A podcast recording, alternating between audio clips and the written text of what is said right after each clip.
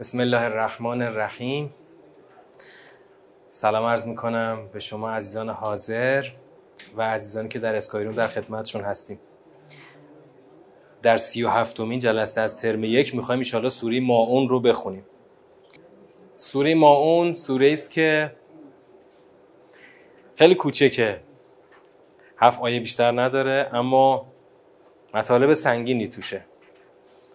همین اولش میخوام بگم که خودتون رو آماده کنید برای شنیدن حرفهای سنگین. و یه چیزی رو باید با خودمون حلش کنیم، اینکه حاضریم اگر خدا یه چیزی رو گفت که برخلاف رویه جاری ماست ما بپذیریم یا حاضر نیستیم بپذیریم. ما همیشه یه چیزی رو اصل میذاریم، اونم خودمون میذاریم اصل و محور. ما درستیم، حالا بقیه باید طبق ما کج بشه، یا بقیه منظور یا بقیه آدم‌ها یا بقیه حرف‌ها، بقیه اعتقادات، بقیه قوانین.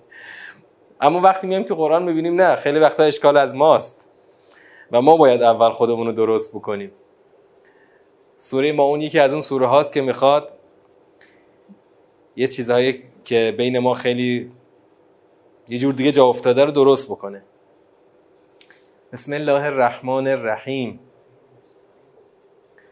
ارأیت الذی یکذب بالدین، آیا دیدی آن کسی را که دین را تکذیب میکند؟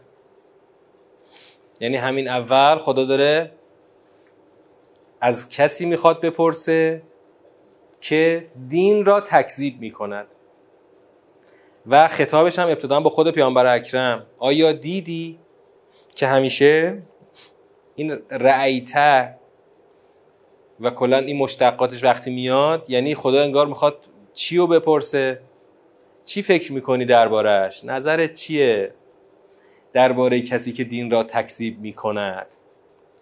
حالا ما باشیم توقع داریم الان خدا مثلا یه سری از سبک زندگی های غلط رو خدا برای ما لیست بکنه که اینها مثلا به طور معمول در مکذبان مثلا ما سراغ داریم، اما خدا ما رو میبره در یه جایی که اصلاً فکرشو نمی‌کنیم. فذلک الذی یدعو الیتیم، همان کسی است، پس همان کسی است که یتیم را به شدت میراند. دع یدعو، دع یعنی راندن با خشم. مثلا کسی بخواد یکی رو بیرون بکنه، بگی که برو پی کارت، اصلا نبینمت اینجا، اصلا تو بچی اومدی اینجا. راندنی با خشم و قهر، اینو میگن دع. یدعو الیتیم، یتیم را با خشم و قهر از خودش میراند.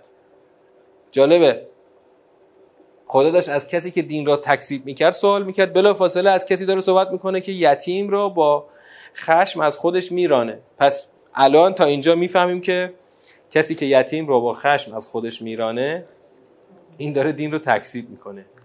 ربطش ابتداعا معلوم نیست، بعد بریم جلو ببینیم ربطش چطور معلوم میشه. ولا یحض علی طعام المسکین، دیگه از نشانه های تکذیب دین چیه؟ کسی که بیاد بر طعام بینوا ترغیب نکنه، کسی که بر غذای بینوایان ترغیب نکنه. یعنی چی؟ یعنی تشویق نکنه. یعنی چی؟ یعنی دغدغه نداشته باشه، یعنی مسئولیت نداشته باشه، احساس وظیفه نکنه، بگه به من چه. یه عده‌ای باید همیشه گرسنه باشن، به من چه که بخوام درباره اونها اصلا فکر بکنم، دغدغه داشته باشم، کاری انجام بدم، خودش رو کلن بی‌مسئولیت بدون نسبت به قضای بینوایان. و الان این آدم شده مکذب دین. مکذب دین دو گروه رو خدا معرفی کرده، عنوانی که روی اینا گذاشته مکذب دینه که عنوان بسیار سنگینیه. اما این دو گروه هر دو دارن چیکار میکنن؟ یه رفتار اجتماعی نسبت به فرودست، حالا فرودست یتیم باشه یا بینوا باشه، یتیم رو از خودش میرانه و بر طعام بینوایان هیچ ترغیب و تشویقی نداره، یعنی اینکه خودش هم کاری انجام نمیده، نه خودش و نه هیچ مسئولیتی، احساس دغدغه‌ای، هیچی نداره. تا همینجا حرفای سنگینی رو از این سوره ما داریم میشنویم که اگر کسی این رفتارها رو انجام بده قطعاً عنوان واقعیش مکذب دینه و خدا میپرسه که چه میبینی؟ ارایت الذی یکذب بالدین، میبینی اون کسی رو که داره دین رو تکذیب میکنه؟ حالا میخوایم بیایم در آیه 4. در آیه 4 یه ف داریم اول آیه، فویل للمصلین، پس وای بر نمازگزاران.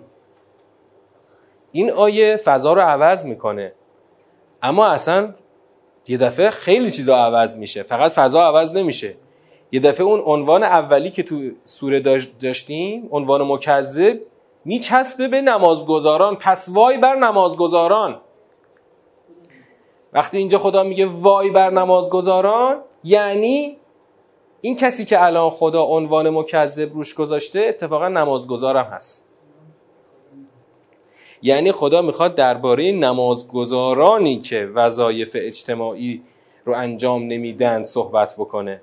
فعلا خدا با دایره کفار بینماز و خارج از دایره دین، فعلا خدا با اونا کاری نداره، فعلا خدا با خود نمازگزاران کار داره.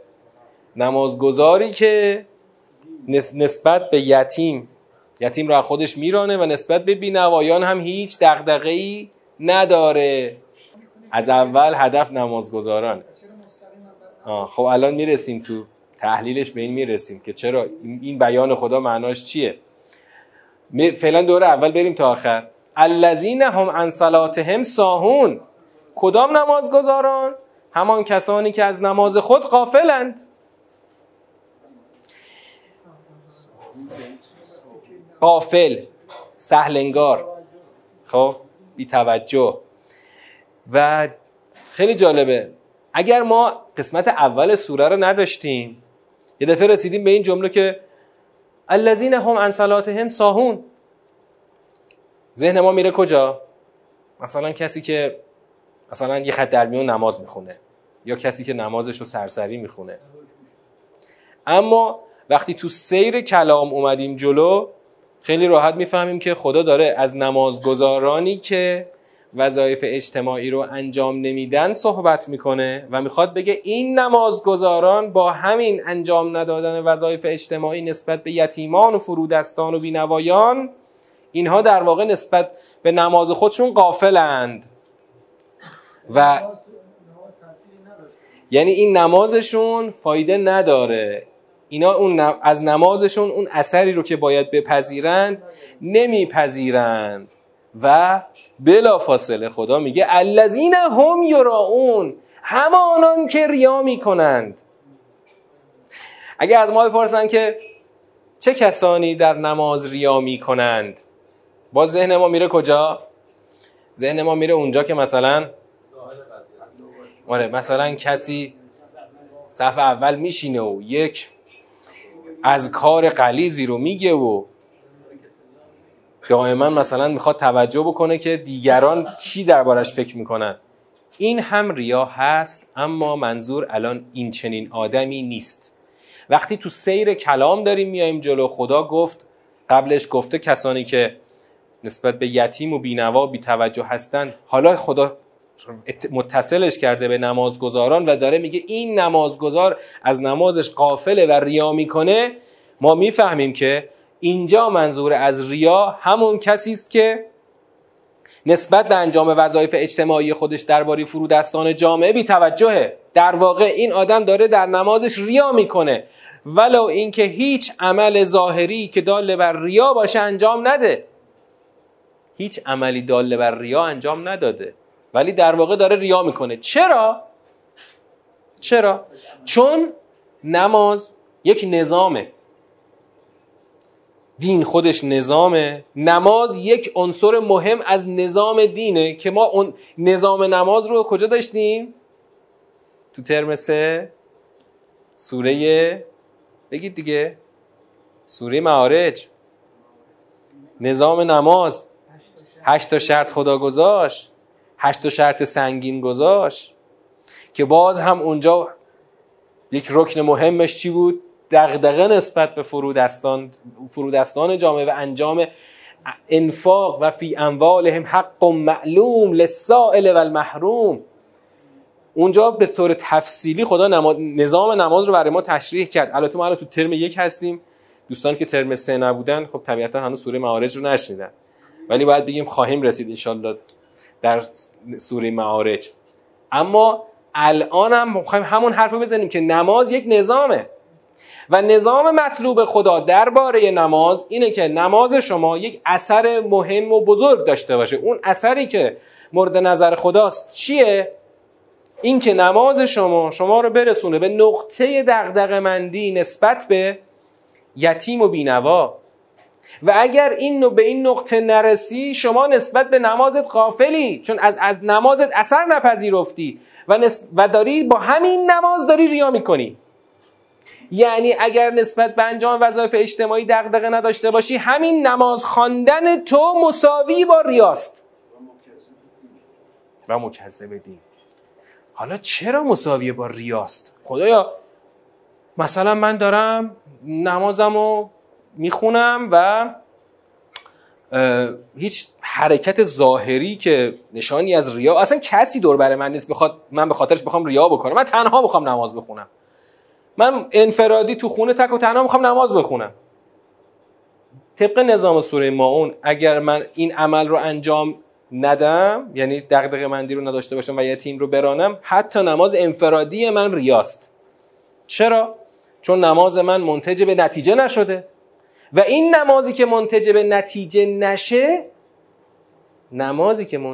نتیجه مطلوب نشه یک کلاهی است بر سر وجدان من که من خیالم راحت باشه پیش خودم که من دارم وظیفه خودم رو در قبال پروردگارم انجام میدم با انجام همین نماز. الان یه جمله میخوام اضافه کنم بگم پس ریا میتونه برای دیگری باشه و یا حتی برای خودت باشه. تو برای خودت داری ریا میکنی. چرا؟ چون داری سر خودت کلاه میذاری. در ریایی که نسبت به دیگرانه، طرف میخواد سر دیگران به زعم خودش کلاه بذاره که من خیلی آدم متشرعی هستم. اما کسی که طبق نظام سوره ماعون وظایفش رو انجام نده، در واقع داره سر خودش کلاه میذاره و پیش خودش داره ریا میکنه که پیش خودش بگه که اتفاقا من خیلی آدم خوبی هستم، من نمازمو دارم میخونم، مگه خدا دیگه چی میخواد از من؟ تو سوره ماعون خدا داره به صراحت میگه من نمازی که اثر نداشته باشه در جان تو، اثری که تو رو نسبت به فرودستان جامعه دغدغه‌مند بکنه، اون نماز به در خودت میخوره.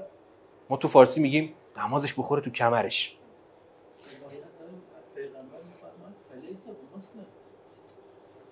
بله دیگه، عنوان اولیه سوره دقیقاً همینه. این آدم داره دین رو تکذیب میکنه. یعنی در نظام سوره ماعون دین یعنی چی؟ دین یعنی این که من با یاد خدا که نماز هست، با یاد خدا بیام به یک مرحله‌ای برسم که نسبت به همه فرودستان جامعه دغدغه‌مند بشم. این میشه نماز مطلوب. و نمازی که به این اثر منجر نشه هم ریاست، هم در اثر سهلنگاری است و هیچ ارزشی در نظام خدا نداره. برای همین در قرآن دائما نماز با چی همراه شده؟ با زکات. زکات که گفتیم در قرآن، در ادبیات قرآن زکات فقط اون زکات فقهی نیست. زکات یعنی انفاق، زکات یعنی همه وظایف مالی یک مسلمان، همه وظایف که خیلی هاش از لحاظ فقهی واجب نیست ولی برای اثبات مسلمانی واجبه.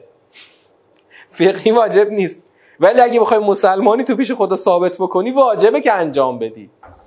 همین الان دو موردش اینجا خدا به صراحت از ما خواسته. یتیم رو از خودت نرانی و نسبت به بینوایان بی‌دغدغه نباشی، اقلن نسبت به قضای بینوایان بی‌دغدغه نباشی، اقلن نسبت به قضا، یعنی حد اقل رو براش تأمین بکنی، یه قوت لایموت رو براش تأمین بکنی، تو و کل کسانی که در دایره دین و ایمان هستن. بر همین در آیه آخر خدا میگه با واو میخواد عطف بکنه، کیا؟ وای بر کدوم نمازگزاران؟ همانها که نسبت به نمازشان غافلند و ریا میکنند و یمنعون الماعون، همان کسانی که منع ماعون میکنند. ماعون در زبان عربی یعنی چی؟ یک کلمه بوده از شتر و شتر سواری اومده. ماعون به شتری میگفتن که نه سواری بده، نه هیچ استفاده‌ای بده، هیچ فایده‌ای نداشته باشه، آخر فقط بخره برای گوشتش، باید سرش رو ببرن گوشتش رو بخورن.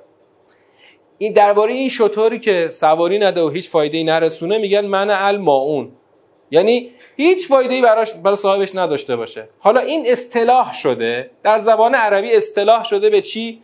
به یک نیازهای حداقلی. یعنی اگر کسی نیازهای حداقلی دیگران رو تأمین بکنه، این در واقع ماعون رو برای اونا تأمین کرده. حالا این آدم چی کار میکنه؟ یمنعون الماعون، این داره ماعون رو منع میکنه، یعنی تأمینه، در تأمین حداقل‌های زندگی کاری انجام نمیده. حداقل‌های زندگی چیه؟ حالا من الان میخوام بگم که ما بهتره بریم معنای عصر نزول رو برداریم بیاریم. این معنایی که الان شما دارید میگید یعنی خیلی قشنگ مشخصه که از همون معنای اولی گرفته شده، یعنی یه بالاخره چیز حداقلی، یه ظرف غذایی که بشه شکم رو سیر کرد. ولی در معنایی که ما الان میخوایم اینجا، در معنایی که میخوایم اینجا روی سوره بار کنیم، میگیم بهره‌مند کردن. بهره‌مند کردن را منع میکنند، یعنی حد بهره‌مندی های حداقلی. حالا حداقلات چی هست؟ حداقلات چی هست؟ اولین نیاز حداقلی انسان همین غذاست و بعدش چی؟ یه سقفی که بالا سرش داشته باشه آدم، توش بخواد زندگی بکنه. بالاخره انسان موجودی است که نیاز به مسکن داره.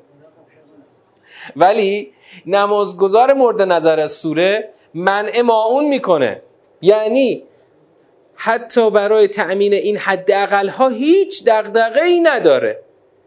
اما خدا میگه بابا تو هر چقدر آدم بی دغدغه‌ای باشی، حداقل باید نسبت به قضای بینوایان دغدغه داشته باشی. این بینوایی که الان شما هیچ توجهی بهش نداری، اقلن قضاشو باید براش تأمین بکنی. حالا بیایم جلوتر. دیدیم خدا از نمازگزاری صحبت کرده که نمازش برای او چی نساخته؟ یک نظام رفتاری متناسب با نماز نساخته، بلکه برعکس این نمازش باعث ریاکاری او و فریب شده. اول از همه هم فریب خودش. خب میخوایم یه تقارن برقرار کنیم. در واقع وقتی که اول سوره رو بچسبونی به این فویل للمصلین، این جمله اول سوره ارایت الذی یکذب بالدین، بعد خدا رسول ما رو در آیه 4 به فویل للمصلین، این دوتا رو میذاریم کنار هم، خیلی راحت به این نتیجه میرسیم که این مسلی سوری در واقع با همین نمازش شده مکذب. خیلی جالبه چطور با همین نمازش شده مکذب، چون نمازی رو داره به جا میاره که او رو به اون دین حقیقی نمیرسونه، بلکه با ریاکاری که داره انجام میده به یک دین غلط داره میرسونه، به یه آدرس غلط از مسلمانی داره میرسونه. من نمازم رو بخونم، کاری با هیچی نداشته باشم، سجادم آب بکشم، با همین نمازم دارم دین رو تکذیب میکنم. چرا؟ چون دارم دین رو به یک مسیر غلطی میبرم، اول برای خودم و بعد برای جامعه‌ام. و چقدر آدم هایی که توی این مسیر واقعی دینداری نیستن راحت میتونن از این مسئله اول خودشون و بعد جامعه رو فریب بدن. مثلا من یه آدمای جلو چشم میاد تو این چند سال اخیر خیلی زیاد شدن دیگه، رسانه‌ای شدن دیگه. چون رسانه‌ای شدن من اسمشون رو میخوام بیارم، چون خودشون ابایی نداشتن که این تیپی اینا رو بشناسن. طرف هر وقت تلویزیون نشونش داده داره تسبیح میگردونه. بعد یه فرم خیلی مسلمانی مرتب و شیک، هر کی ایشونو ببینه که داره تسبیح میچرخونه یه السلام علیکم حاج آقایی باید بهش بگه. بعد میبینی که طرف دیگه چون رسانه‌ای شد، من بگم البته اسمش هم نیارم خیلی مهم نیست، مهم اون گندیه که زده به مملکت، هنوز خیلی باید بدوند اون گندو جمع کنم. بعد میبینی که طرف تو اون استان ریشه همه فسادها زیر سر اینه، ریشه فسادهایی که تو اون استان دیگه صداش مثل بم صدا کرده، ترکیده همه جا، ریشه فسادها زیر سر اینه دیگه. مثلا دادستان میاد میگه آقا اون فساد معروف زیر سر این آدمه، مثلا براش حتی احضاریه هم صادر کردن ولی جرئت نکردن بازداشتش کنن، نمیدونم چرا، مسئولیت قضایی براش درست کرده بودن. آره، بعد این آدم این قدم روش زیاد بود، این قدم روش زیاد. بابا تو که دیگه آبروی نظامو داری میبری با این سجاده آب کشیدنت، به دروغ داری آبروی نظام میبری. بیا برو اقلا جلو دوربین تلویزیون نیا، اقلا نمک رو زخم مردم نپاش. بازم جلو قشنگ توی صحنه ازش عکس گرفتن که نشسته رو صندلی آماده است بره جلو دوربین، یعنی پشت صحنه منتظره فقط نشسته که بره جلو دوربین. همونجا پشت دوربین هم تصویرشو داره میگردونه. باید اونجا بگی ان شاء الله اون ذکری که داری میگی به اضافه نمازت همچین محکم بزنه تو کمرت که داری با این فرم مسلمانی آبروی اسلام و مسلمانی و نماز همه رو داری میبری. پس این آدم با همین فرم ظاهریش داره دین رو تکذیب میکنه، چون تو جامعه یه تقارن برقرار میکنن این تیپ آدما که آقا هر کی اهل نمازه این حتما اهل دزدیه. بابا چند نفر از مسلمون هایی که اهل نمازن مثل این آقا دزدن؟ ولی این چون در رأس نشسته، چون در یه نقطه مهم نشسته، جلو چشم همه، جلو رسانه ها داره این غلطا رو میکنه. این آدم اون تعریف رو برای همه جامعه وارونه میکنه. بعد مردم خیلی ها مثلا میبینید که میگن که هرچی فساد و دزدی زیر سر اینا، این مذهبی ها و این حزب اللهی هاست. بابا اولا که این آدم اصلا حزب اللهی نیست، اصلا مذهبی نیست، از نظر قرآن مکذب دینه، چون با همین فرم مذهب داره تیشه به ریشه مذهب میزنه، این نماز رو داره ضایع میکنه. تو باید بهش بگی که تو بزرگترین جرمت اول اون فسادهای اقتصادی نیست، بزرگترین جرم تو اول ضایع کردن نمازه، چون تو همیشه تو نماز دیده میشی، چون تو همیشه مثلا ای بسا تو نماز جمعه هم دیده بشی، چون اونجا خیلی فرم بیرونیشو خود تکمیل میکنه. ولی تو داری، آره مدعیان صفحه اول، ولی تو داری نماز رو داری ضایع میکنی. پس تو مکذب دینی، با همین نمازت مکذب دینی. یعنی خدا داره تو سوره ماعون با کسانی مقابله میکنه که فرم مذهب رو دارن ولی حقیقت مذهب رو ندارن. حالا حقیقت مذهب اولش و اقلش توجه به قضای بینوایان و بی سرپرستان جامعه، یعنی توجه به عنوان دست پوششی بر بی سرپرستان جامعه. اما از نظر این آدم اگه بری بشینی باش صحبت بکنی، تو ته دلش ببینی دنیا روی ثروت میچرخه، به من چه که بخوام بیام به مثلا بی خانمان ها توجه داشته باشم، برن یه خاکی تو سر خودشون بکنن، به من چه اصلا. بعد همین آدم میبینی، حالا البته چند قدم اونورتر، یعنی مثلا 2 استان اینورترش، مثلا خونه اون پیرزن خراب شد، اون خونه که نه، آلونک اون پیرزن خراب شد، اون پیرزن دق کرد، بعد حسابی رسانه‌ای شد. بعد طرف میاد جلوی دوربین میگه ما به قانون عمل کردیم. من اونجا باشم بهش میگم فقط شما لطف بفرمایید جلوی دوربین نیایید. اما اگه بخوام محکم جوابشو بدم میگم به قانون عمل کردی؟ تو غلط کردی که به قانون عمل کردی. تو داری قانون رو چماقی میکنی تو سر فرودستان جامعه. اون فرودستی که توی آلونک داره زندگی میکنه، همون ماعون رو، یعنی حداقلای زندگی رو نداشته که رفته تو آلونک داره زندگی میکنه. وقت تو قانون رو برای اون اجرا میکنی، مردی برو قانون رو برای اون کسی که ویلا ساخته تو جایی که نباید میساخته و کسی جرئت نداره یه بیل بزنه به ساختمونش. همون دختر وزیر میخواستن ویلاشو خراب بکنن، حکم صادر شده رو متوقف میکرد. یعنی با بیل و کلنگ اومده بودن بزنن تو خونش، همونجا متوقفش میگه. عجب خری داشت که یعنی خرش خیلی میرفت. اون وقت با بولدوزر میفتی به جون آلونک، اون آلونک خراب میکنی، بعد میگی من قانون رو اجرا کردم خارج از محدوده ساخته. باید اینجا من یاد کلام حضرت علی میگفتم که آدم بمیره جا داره از این ظلم.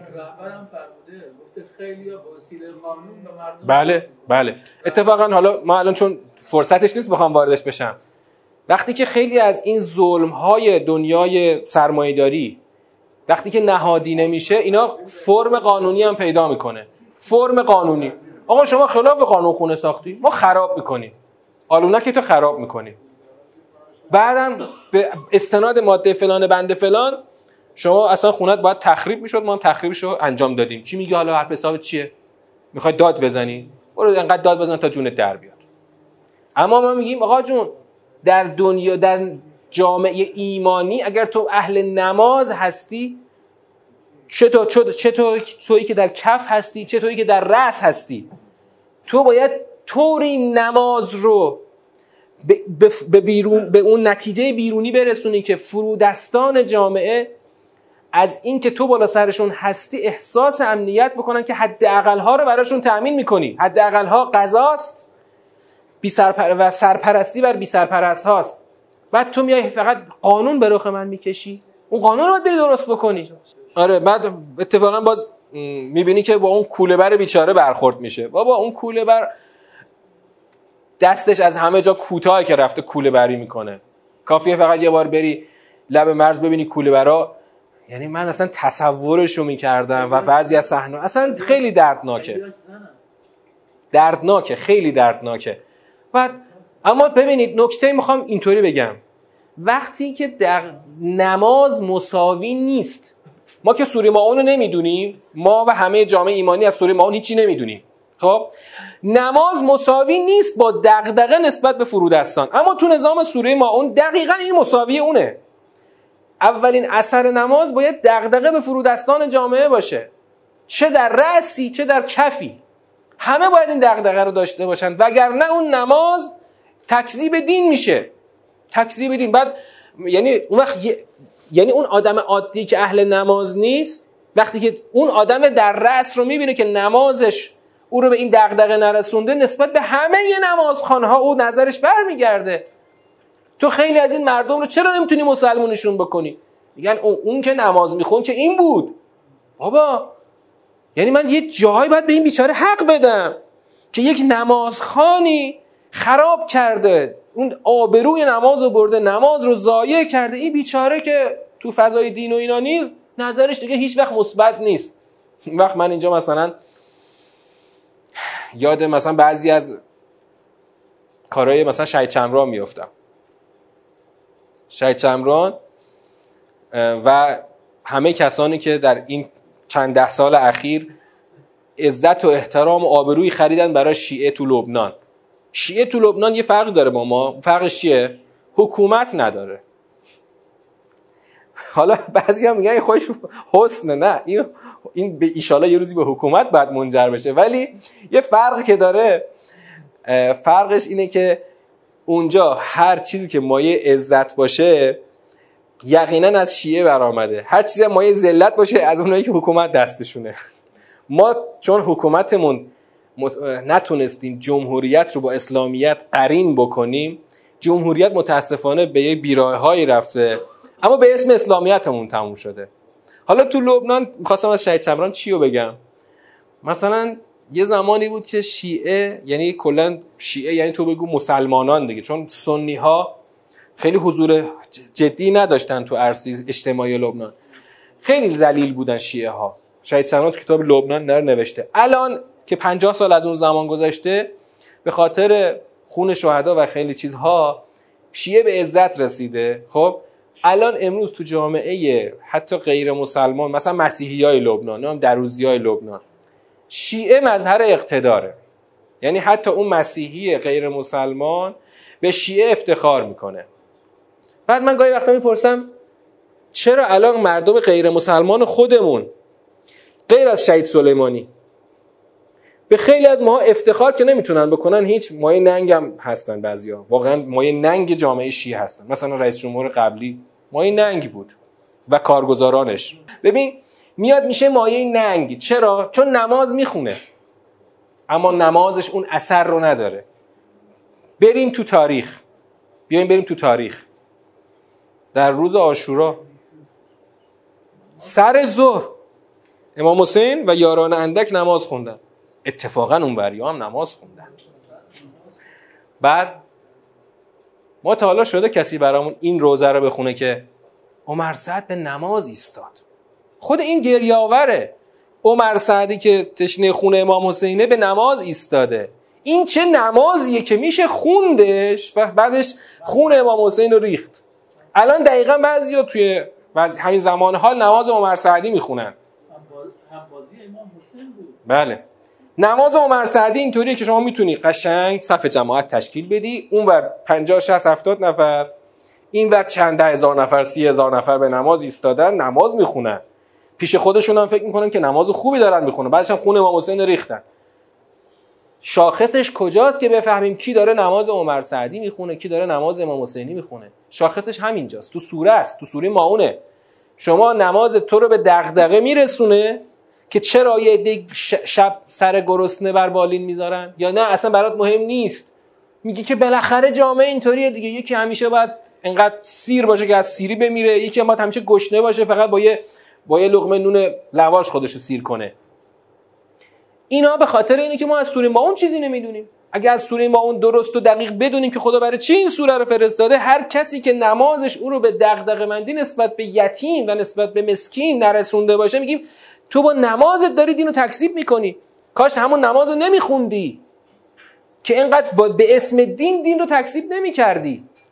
اما راه اصلاحش در جامعه همین سوره ماعونه. راه اصلاح این یعنی تو بخوای این آدم محکوم بکنی، به چه دلیل میخوای محکومش بکنی؟ به چه دلیل میخوای اونطور نمازی که کاری با فرودستان نداره محکومش بکنی؟ با سوره ماعون باید محکومش کنی. طبق سوره ماعون شما اگر نسبت نماز تو رو به این دغدغه به فرودستان نرسونه، تو مکذبی، بی برو برگرد. میخوای اسم خودتو بذار مسلمان، میخوای بذار شیعه، میخوای بذار پیرو حضرت علی، هر اسمی میخوای رو خودت بذار، اینا مهم نیست که. مهم اینه که شما در عمل این کارو نکردی و شما مکذب دین هستی. و اگر به سوره ماعون مجهز نباشی، 100 سال بیا بشین باش بحث بکن.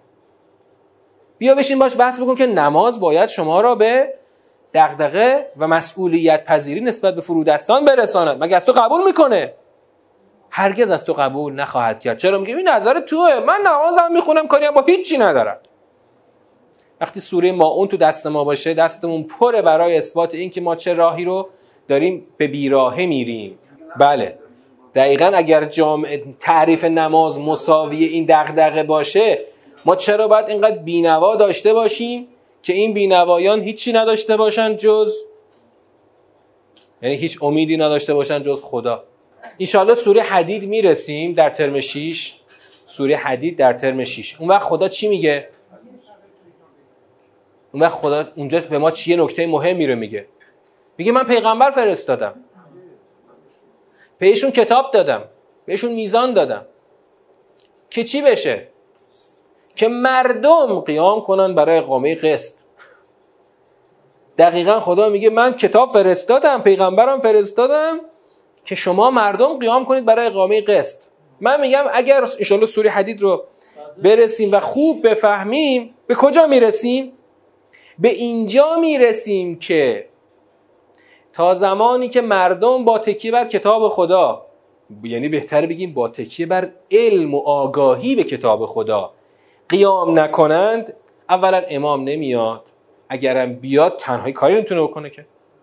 خود پیغمبر خدا وقتی که مردمش به حرفش گوش ندادن، که تو سوره های مدنی داریم به این همه داریم عدم همراهی رو داریم میبینیم، پیغمبر خدا حرفش زمین گذاشته شد، نافرمانی کردن که تو سوره صف دیدیم نافرمانیشون بعدن به ظلم رسید و ظلمشون به عناد رسید. بله ما فرداش هم ان شاءالله تو سوره صف که می‌خوایم جنبندی بکنیم سوره صف رو، دوباره روی موضوع تاکید می‌کنیم که اگر همراهی مردم نباشه شما به راه به جایی نمیبری، و اگر مردم بهتره بگیم اگر مردم قیام نکنند با تکیه بر علم و آگاهی به کتاب خدا، حضور ولی خدا چیزی رو عوض نمیکنه، چون چنانچه ولی خدا بوده و همه چیز خراب شده. حکومت حضرت علی بوده و مردم به خاطر عدم همراهی حکومتش رو زمین زدن.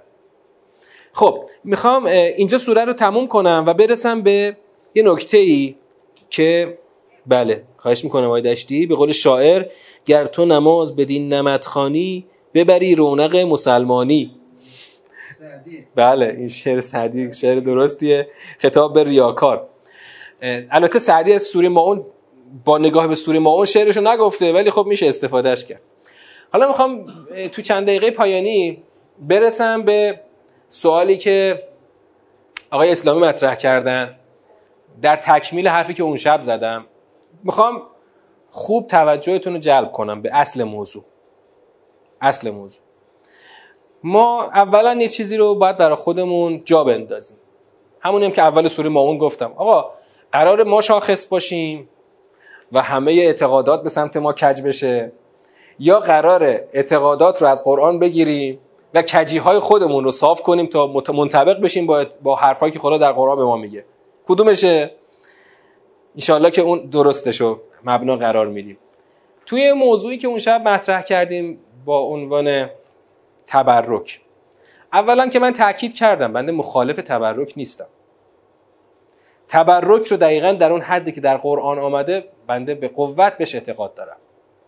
اما بیایم به دقیق‌تر و موشکافانه تر ببینیم که تبرک در قرآن چه جایگاهی داره. اگر این رو موشکافی کردیم بهش معتقد بشیم و از اون اعتقادات خودمون یک مقداری باید اصلاحش بکنیم دیگه. ببینید من همونطور که درست اشاره کردید، خب در سوره یوسف این موضوع اومده که چی؟ که وقتی که برادرها فهمیدن که این پسر، این عزیز مصر، الان همون یوسفی است که سالها پیش می‌خواستن کلکشو بکنن، و وقتی از یوسف خودشو معرفی کرد پیرن خودشو داد، گفت ببرید بذارین رو چشم پدرم انشالله بینا میشه. از دو جنبه به این موضوع نگاه بکنید، از دو جنبه.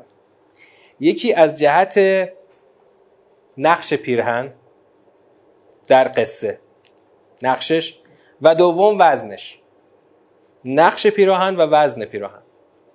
وزن یعنی چی؟ وزن در نظام قصه حضرت یوسف. اول نقشش چیه؟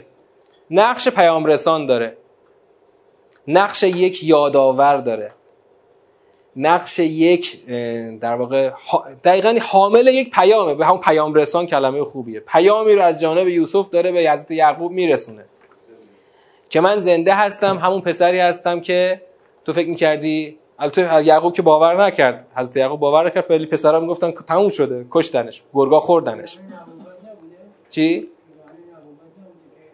نه پیرهن دیگه، این پیرهن منو ببرید برای پدرم ببرید. اما اثری که رو پیراهن هست، اثر از کجا اومده؟ اثری است که دقیقاً خدا گذاشته به مقداری که چی باشه، اون پیام کامل بشه. من تشبیهش میکنم به اثری که حضرت عیسی با گل درست کردن و پرنده درست کردن و دمیدن درش در اون گل که پرنده میشد خدا گذاشته. ببینید حضرت عیسی همونجا به مردم تاکید میکنه مردم حواستون باشه ها، من فوت کردم، من این گل رو به شکل پرنده درست کردم، اما حواستون باشه من به این جون ندادم ها، خداست به این جون داده گل رو کرده پرنده. من فقط اینو به عنوان معجزه انجام دادم که شما ایمان بیارید، و این اثر رو خدا گذاشته که این فوت حضرت عیسی این گل رو بکنه پرنده. خب همون اثر رو خدا در پیرهن حضرت یوسف هم گذاشته که پیرهن منو ببرید چشمای پدرم بینا میشه. خب پس اولا نقش پیراهن پیام رسانی است که یک اعجازی از جانب خدا درش گذاشته برای اینکه همه ببینن که یوسف زنده است و این پیرهن یوسف چی داره؟ حامل یک اثره. بعد بیایم حالا برسیم به نقش. این اثر بود، برسیم به نقش پیراهن. نقش پیراهن چقدره؟ نقش پیراهن تو قصه هست یوسف همین مقداره و همینجا تمام میشه. حضرت یعقوب به همه گفت دیدید که من راست میگفتم یوسف زنده است، دیدید که من شما بی خودی منو متهم میکردید که چرا اینقدر در ماتم یوسف داری اشک میریزی. و اینجا وقتی که این اثر گذاشته شد دیگه تا آخر قصه هم دیگه از پیراهن است یوسف شما اسمی در قصه ندارید. خب آره، حالا ما اگه اونجا بودیم چیکار میکردیم؟ این پیراهن رو به قطعات و کوچکی تقسیم میکردیم، قاب میگرفتیم میدادیم به خلق الله. نه، پیراهن اینجا نقشش انجام شده و انجام داده. اون یادآور رو، کار یادآوری رو انجام داده و دیگه الان حالا یعقوب پا میشه با پسرها میره به مصر. حالا ما دقیقاً با همین اعتبار برای یک امر تبرکی ارزش قائلیم. مثلا میگیم امام رضا پیراهن خودش رو داد به دهبل، هرچند که اونجا دیگه اصلا اونجا قرار نیست پیراهن نقش اعجازی داشته باشه. یادگاری پیراهن ما رو داشته باشه، حالا تو ما رو دوست داری ما می پیراهن به شما میدیم. مثلا گفتم به همون مثالی که مثلا انگشتری که رهبر انقلاب میده، چفیه میده، من چفیه رو مثلا شما رو خیلی دوست دارم، این چفیه شما رو من داشته باشم. حالا میخوایم بگیم چی؟ اگر نقش یادآور داشته باشه. اما ما اون شب حرفمون این بود که وقتی که این نکته لحاظ نشه، تبرک میشه چی؟ میشه اصل. میشه اصل، یعنی ملت همه جا دنبال تبرکن، اصلا به اثر این تبرک توجهی وجود نداره که این قرار یادآور چیز دیگری باشه، نه اینکه خودش موضوعیت داشته باشه. الان من منظورم از تبرک همین معنای عامیانه است. معنای عامیانه میگه که آقا جان مثلا این چشمه آبش تبرکه، اینو بعد بر بخور حتما یه طوری میشه، اتفاقی میفته. ما رفته بودیم شهر زبدانی اونور دمشق تو جاده بیروت، یه چشمه ای بود، یکی عده اونجا دبه میفروختن. گفتن برای چی دبه میفروشن اینجا؟ گفت این دبه ها رو میفروشن به این ایرانیا، به اینا میگن این چشمه تبرکه، ایرانیا دبه رو پر آب میکنن میبرن ایران. خب از این نمونه ها هر جای ایران پا بذاری الا ماشاءالله هسته. این تبرک ها خودش میشه اصل و دیگه یا فراموش میکنیم که این یادآوره و خودش منشأ اثر نیست. ببینید تا وقتی که شما شاخص نداشته باشید حتما به تفریط میافتید، حتما به افراط میافتید، چون شاخصی وجود نداره. من حالا میخوام اصلا بیام توی فضای همین دیروز دعای عرفه دعای چیه؟ محتواش چیه؟ توحیده، کلا توحیده و درک ربوبیت خداست.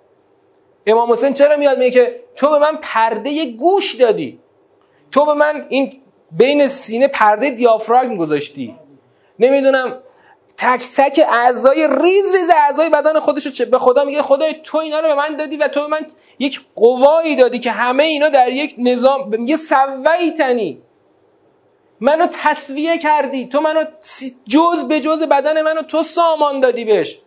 خب اینا رو برای چی میگه تو اون قسمت فراز فصلیه که دعا؟ برای اینکه میخواد خودش رو برسونه به اینکه آقا هر چی دارم و ندارم از توئه و اصلا کل دعا توحیده، تمام جملات دعا توحیده. بعد ما میایم چیکارش میکنیم؟ الان نمیخوام بگم دقیقه مساوی تبرکه، میخوام بگم ما هر وقتی شاخص نداریم بهترین عناصر رسیدن به ربوبیت و یگانگی خدا رو چیکارش میکنیم؟ طرف برداشته نوشته، الان بنرشو تو خیابونه هنوز همین الان دیدم، ای کاش من عرفه در کربلا بودم. ببخشید خود امام حسین دعای عرفه رو کجا خونده؟ تو صحرای عرفات خونده. چرا نمی‌نویسی ای کاش من عرفه را در عرفات باشم؟ می‌دونی چرا اینو نمی‌نویسه؟ چون عرفات برای ما خیلی مفهومی نداره. اونچه که مفهوم داره خود کربلاست، برای ما مفهوم داره. مثلا ما کجا شنیدیم کسی بگه که ای کاش خدا به همه ما روزی کنه یه روزی بریم در عرفات اونجا بشینیم زار زار دعای عرفه بخونیم؟ من به خدا نشنیدم تا حالا اینو، یعنی از دهان مداحا که اصلا نمیشنوم. بعدی که دیگه برداشته فایل فرست درست کرده، آقا من که از دعای عرفه نمیدونم چیه ولی من فقط اینو میخونم، میگم امام حسین اینطوری گفت، خودت دیگه هرچی امام حسین گفت همونو برام درست کن. یعنی چی آخه؟ این حرف یعنی چی بابا؟ اینو برای تو گفته. البته اولش داره خودش به خدا مناجات میکنه. وقت تو این عالی ترین دعای عرفانی رو که همش توحید محض، توحید نابه، بعد میای مداح میبینه که آقا هر چی میخونه ملت اصلا نه خودش میفهمه نه ملت چیزی میفهمه. دو تا روزه چاشتیش میکنه که از روزه بخواد از ملت اش بیاد. بعد من وقتی میبینم که مداح لابلای دعا داره روزه میخونه، یقین دارم از دعای چی نفهمیده، چون این فراز که لابلاش داری روزه میخونی هیچ ربطی به روزه که خوندی نداشت. خب وقتی به اصطلاح فرمون دین ما میفته دست مداحا، همین میشه دیگه. از این نمونه ها بسیار دیگه، تا دلت بخواد از این نمونه ها داره. اینجا بود که برای این گفتم که آقا اول تکلیف خودمون رو روشن کنیم. شما گفتین یه عده باقی پروجردی گفتن ما تو این در روز مقلد شما نیستیم. خیلی از مردم ما دقیقاً همونان، میگن آقا ما تو این دهه به اضافه اون یه ماه به اضافه بقیه روزهای سال مقلد شما نیستیم. ما هر جور دلمون بخواد مسلمونی میکنیم. مسلمونی ما ارکانش همیناست. خیلی ممنون از توجه شما و السلام علیکم و رحمت الله و برکاته.